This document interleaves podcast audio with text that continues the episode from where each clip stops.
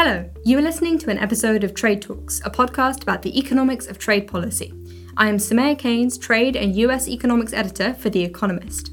And I'm Chad Bown, a senior fellow at the Peterson Institute for International Economics. Chad and I have been a bit distracted by Donald Trump's trade policy, but it turns out Brexit is still happening. And we thought we would do an episode to mark the referendum's two year anniversary. We'll be joined today by Professor Anand Menon of King's College London, who's director of a big research project called The UK in a Changing Europe. We'll also be joined by Ali Renison, head of Europe and Trade Policy for the Institute of Directors, which is the UK's largest membership organisation for business leaders. Two years ago, on June 23, 2016, this happened. I hereby give notice that I have certified the following. The total number of ballot papers counted was 33,577,342. The total number of votes cast in favour of Remain was 16,141,241. The total number of votes cast in favour of Leave was 17,410,742.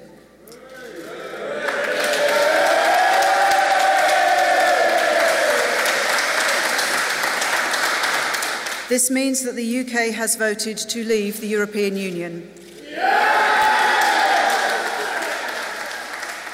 Theresa May, the British Prime Minister, triggered Article 50, which means that at 11 pm UK time on March 29, 2019, Brexit is scheduled to happen. So, Anand, hello. Hi. Where are we? I think we're pretty much where most EU negotiations end up, which is looking like there won't be an agreement, time running out, uh, the one thing that should be said is EU agreements usually end in agreement right at the end of the process. So for EU watchers, the way this is going is no surprise at all. The issue for Britain, I suppose, is because the Prime Minister keeps saying we need certainty, life is very, very hard for businesses who need to know what to plan for. So, what don't we know? We know remarkably little after two years. We don't know whether there'll be a deal. We don't know whether the UK will crash out without anything at all. We don't know whether the politics will conspire to give us another referendum. We don't know, assuming we get a deal on the so called Article 50 stuff, if we'll get a trade deal. And we certainly don't know that if we get a trade deal, what it will look like. So the list of what we don't know is alarmingly long. So has anything been agreed at this stage? well, actually, surprisingly enough, quite a lot has been agreed at the technical level. There's been all sorts of really detailed negotiations about whether social security rights can continue, whether you can move them between member states, how much Britain needs to pay to clear its liabilities to the European Union. The problem is, and this is a phrase we hear far too much of in this country, nothing is formally agreed until everything is agreed. And what that means is until they can tick every single box, we have no agreement. And until we have no agreement, we have no certainty that we will leave the European Union with any sort of deal at all. Why has progress been so slow? Well, progress has been so slow for a number of reasons. Divisions here in the UK is probably the primary reason. That's to say, the government doesn't know what it wants itself, and the government has fought every inch of the way on the withdrawal agreement. But the big issue now, that getting in the way of everything, is the issue of what happens to Ireland. And here, what you see is the UK government's preferences clashing directly with those of the EU. So, so the government, as from the autumn of 2016, has stated quite clearly that it has certain red lines. We will not be under the authority of the EU's court. We will not allow free movement. We will not be in the EU's customs union, which means that Britain can go off and sign its own trade deals with other parts of the world. Now, what those red lines mean essentially is there have to be customs and regulatory barriers between the European Union and the United Kingdom. The problem with that is that both sides, the EU and the UK, have also said they are committed to having no border within the island of Ireland. And of course, the external border of the European Union will fall between the Republic of Ireland and Northern Ireland. So, what we have to try and do now, and it's proving beyond the wit of man at the moment, is square the government's commitments to those red lines, which means you have to have borders, with the government's commitment not to have a border. To make progress, there's going to need to be compromise with some of these red lines. So, in what direction are things actually heading with the government now? Well, my sense is that the choices are crystallizing at the heart of government now, that increasingly the debate being carried out between civil servants and ministers focuses on three choices. One choice is we can crash out with nothing. And I think pretty much everyone inside government realizes that would be dreadful. Uh, it would put the legal system under which we trade under doubt. It would lead to massive backlogs at ports. It would just be an awful, awful outcome. So essentially, now we're, we're choosing between two things.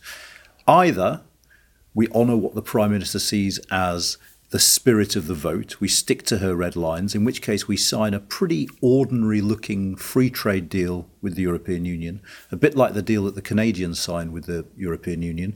The problem there is the economic hit that would imply. It would imply customs checks, it would imply not solving Northern Ireland, it would involve a slowing down of trade between us and the European Union, and crucially for the UK, which is an economy that is 80% services, there would be virtually no agreement in trade on services. Now, I mean, there are those people out there who say, well, the EU will probably go for that because it gives them free trade in the areas where they have a surplus with us, and it restricts trade in the area where we have a surplus with them. So services are restricted, goods flow freely. And I can see the cynical reasoning behind that. I think the European Union is unlikely to accept this because the European Union has very publicly attached itself to the notion that its single market is indivisible. So they're not about to say to us, you can stay in the market for goods and not in services. So that leaves us with the third option, and the third option economically is the neatest. We stay inside the whole single market, we stay inside the customs union, and we continue to trade pretty much as we do now. The problem there is the politics, because that, of course, crosses every single one of Theresa May's red lines. We'll have to accept free movement of people, we'll have to stay in the customs union and not sign trade deals, and we'll have to remain under the jurisdiction of the EU's court. So, in a sense, the Prime Minister has a choice between saving the economy and honouring the politics, and that's not a choice any political leader wants to face.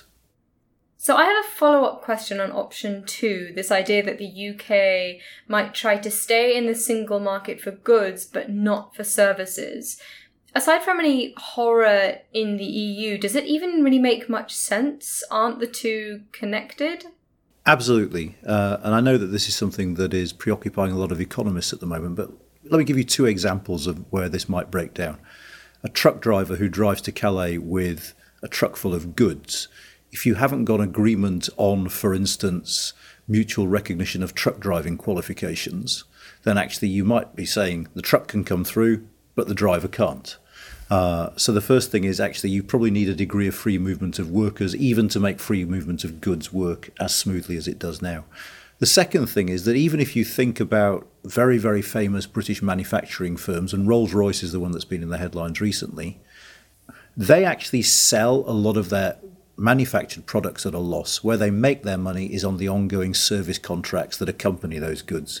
So, there again, Rolls Royce would say, well, it's very kind of you to give us a single market in goods, but unless we have the services angle as well, we're not going to be able to make the money we're making now. So, it is increasingly hard to separate the two.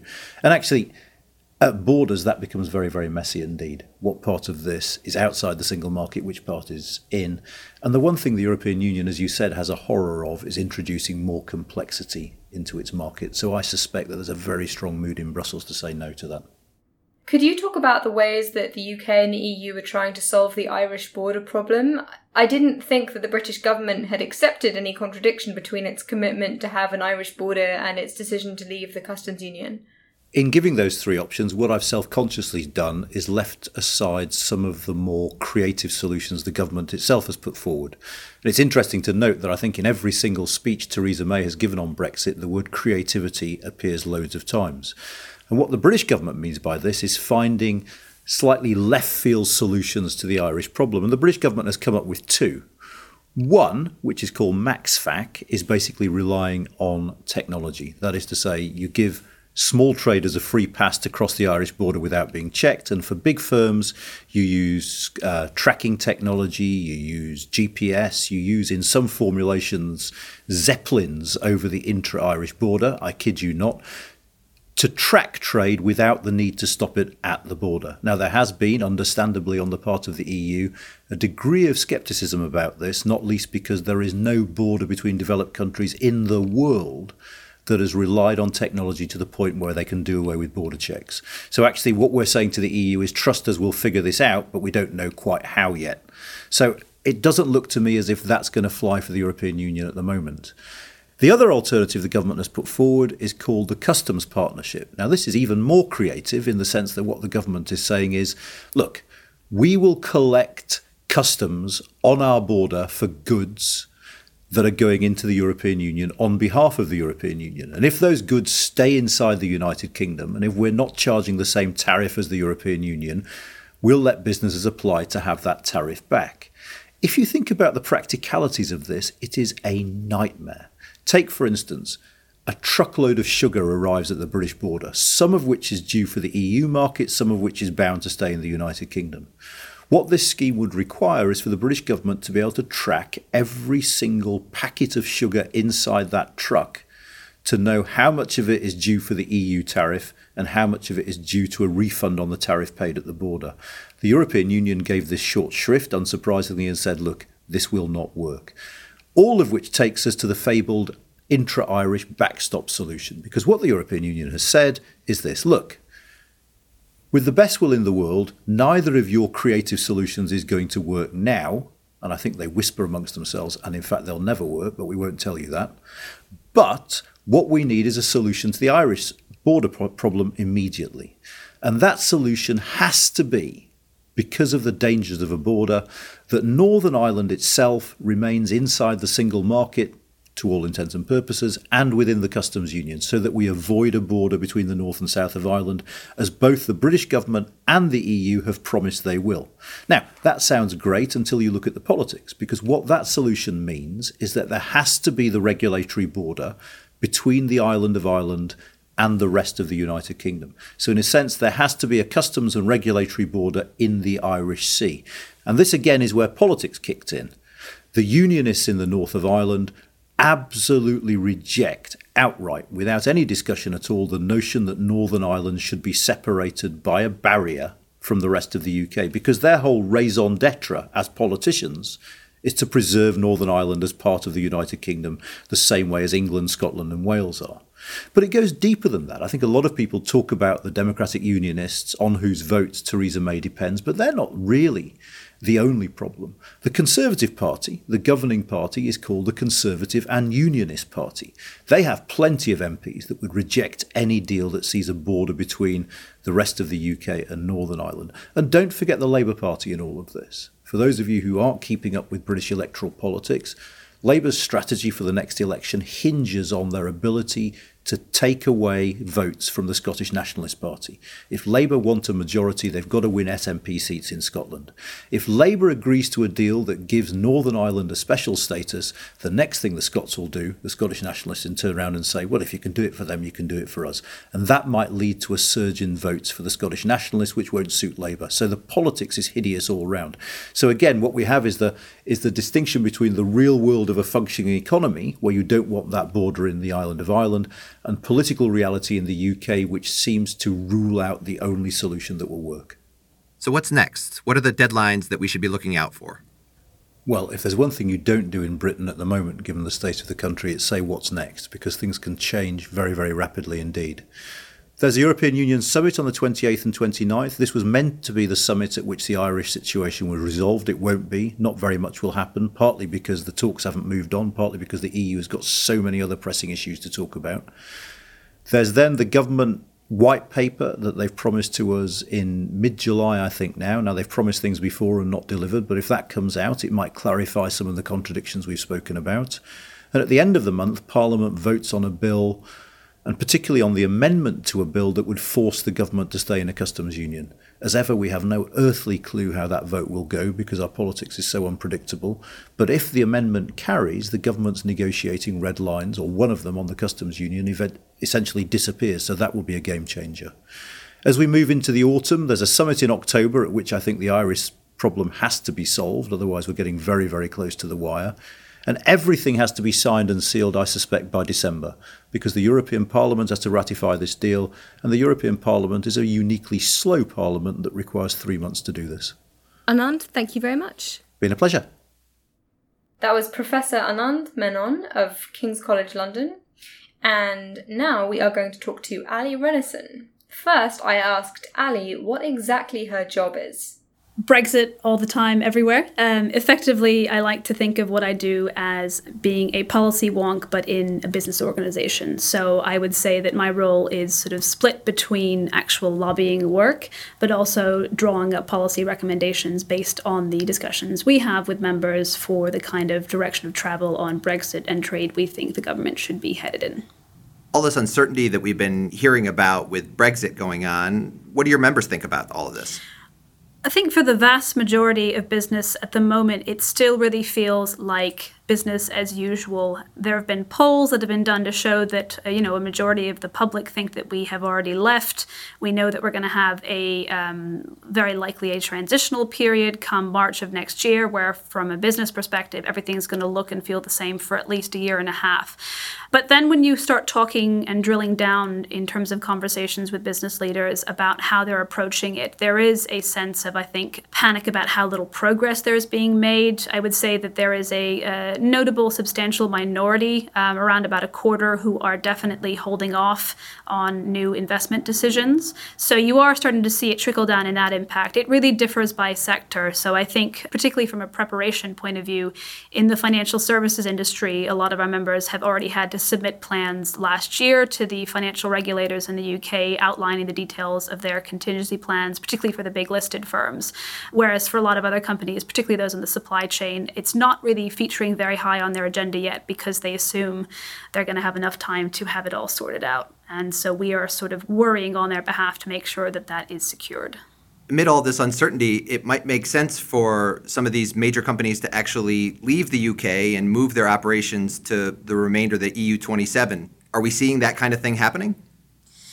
I think at this stage, it's still a notable minority of companies that are actively making those moves. There's a whole host of different reasons why some companies are and some companies aren't. I think, for example, in the financial services industry, there may be a lot of UK institutions that already have footprints, physical footprints in Europe, so it's less of an issue.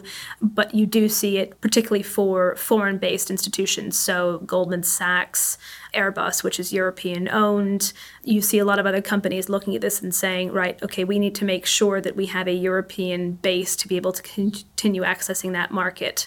I think also in manufacturing, it's while they're not as advanced, uh, generally speaking, particularly in the supply chain, where a lot of companies may not know where they are in the supply chain, as surprising as that sounds. Apart from the smaller ones, you are starting to see a lot of the bigger companies like Airbus who have to make these huge investment decisions three, four, five years in a row, you know, saying we can't wait any longer. We have investment cycles that are finishing or starting, and we need to make the decisions now. And I think probably particularly not helping is that the UK government hasn't been particularly clear about what it is that it's going to ask for. And I think uh, that would certainly help narrow down the kind of scenarios that, that business has to plan for, because in the absence of specific proposals around customs, around regulatory alignment, it, it's obvious that businesses who are making those big plans are going to do so on the basis of assuming there's no deal. So they're looking at what does being a third country actually mean. And I think that's a lot of work for a smaller company to have to do. You know, very few people are going to bring on someone just to do Brexit planning. We know that the majority of our members are going to do it in house, they've told us. They're not going to bring in external consultants. And so there is an assumption underpinning all of that that there is going to be enough time to make those adjustments, which leads you very quickly on to that thorny discussion of how long is the transitional period going to be, when's it going to end, what's going to come into effect during and after it. So these are the kind of issues that we're hoping are going to get resolved as part of the withdrawal agreement. When you hear about some of the proposed solutions being floated, like this solution for the Irish border in terms of a technological solution, to this incompatibility between having no border but also being outside of the customs union. What do you think? I think there's a lot of misconceptions that are underpinning a lot of the discourse, at least in the public arena at the moment. There's been so much of a focus just on the word customs, customs union, customs arrangement, even though there are very clear definitions for what a customs union is and isn't, that people seem to have assumed that the only thing that matters for the physical movement of goods is customs, when in fact technology is not going to help you if you have divergence sanitary and phytosanitary standards, particularly in respect of the Irish border for the agri food sector there. So, technology could solve the problem of something moving from A to B, and some computer automatically checks the tariff revenue.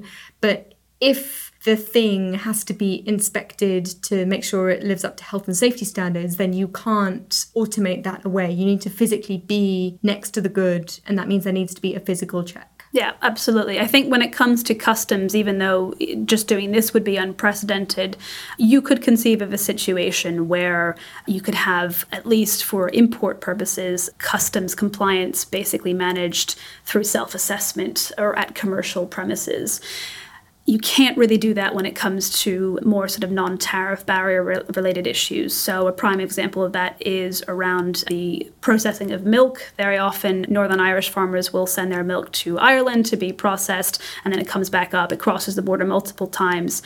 And if the UK and the EU, it's not even if they diverge really, it's if there is a possibility for divergence and the EU feels that there is a potential threat for something being let in on the basis of the UK not automatically following those rules, you have to have those inspections put up and done at the border. People have to physically inspect them. So, and keeping in mind that I think the stats very often show, just for example, on when it comes to the Republic of Ireland, about 80% of the checks that were done on third country imports were not duty related. So you see how important the regulatory side of the checks are.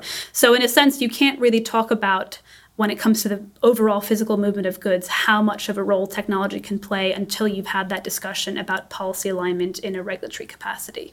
So, in the United States, we're frequently frustrated by President Trump's tweets, whether it's on trade deficits or reciprocal tariffs, NAFTA, all of these things. Do you have similar sorts of experiences there in the UK? One of the big frustrations and uh, similarities I see with what's going on in the US is this assumption that someone is not playing fair. So in the US example, it's, you know, this idea that how unfair is it that the EU charges a 10% MFN tariff on auto imports when the US only imposes 2.5% and isn't that the EU not playing fair? Well, no, not really because that's how it applies its tariff rates to imports from everywhere that it doesn't have a trade deal with. Similarly, I think here people are assuming that the EU is just being inflexible. In some areas it is, but this idea that, you know, well, can't we just have things continue as it is, but have our own freedom to change our laws whenever it suits us? Well, no, no other country in the world, apart from those in the single market, have that kind of privileged access because the idea is that you can have things circulating freely because you know that you're conforming to the same standards and rules and regulations.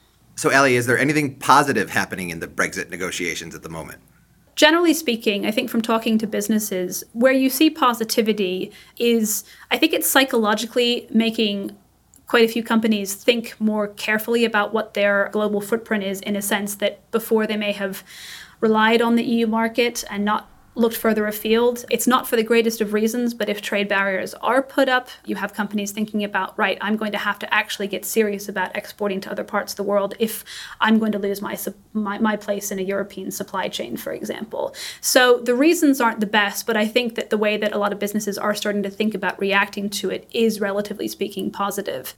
Ali, thank you very much. So that's all for this week. A special thanks to Ali Renison from the Institute of Directors and also to Anand Menon from King's College. Thanks to them both for joining us and updating us on all things Brexit. As usual, recommend Trade Talks to all your friends, regardless of which country's bad trade policy rhetoric they are suffering under. On Twitter, I'm at Soumaya Keynes, and we're on at trade underscore underscore talks. That's not one but two underscores at trade underscore underscore talks. Because if one year of uncertainty on from the referendum wasn't enough, two is more than we can handle.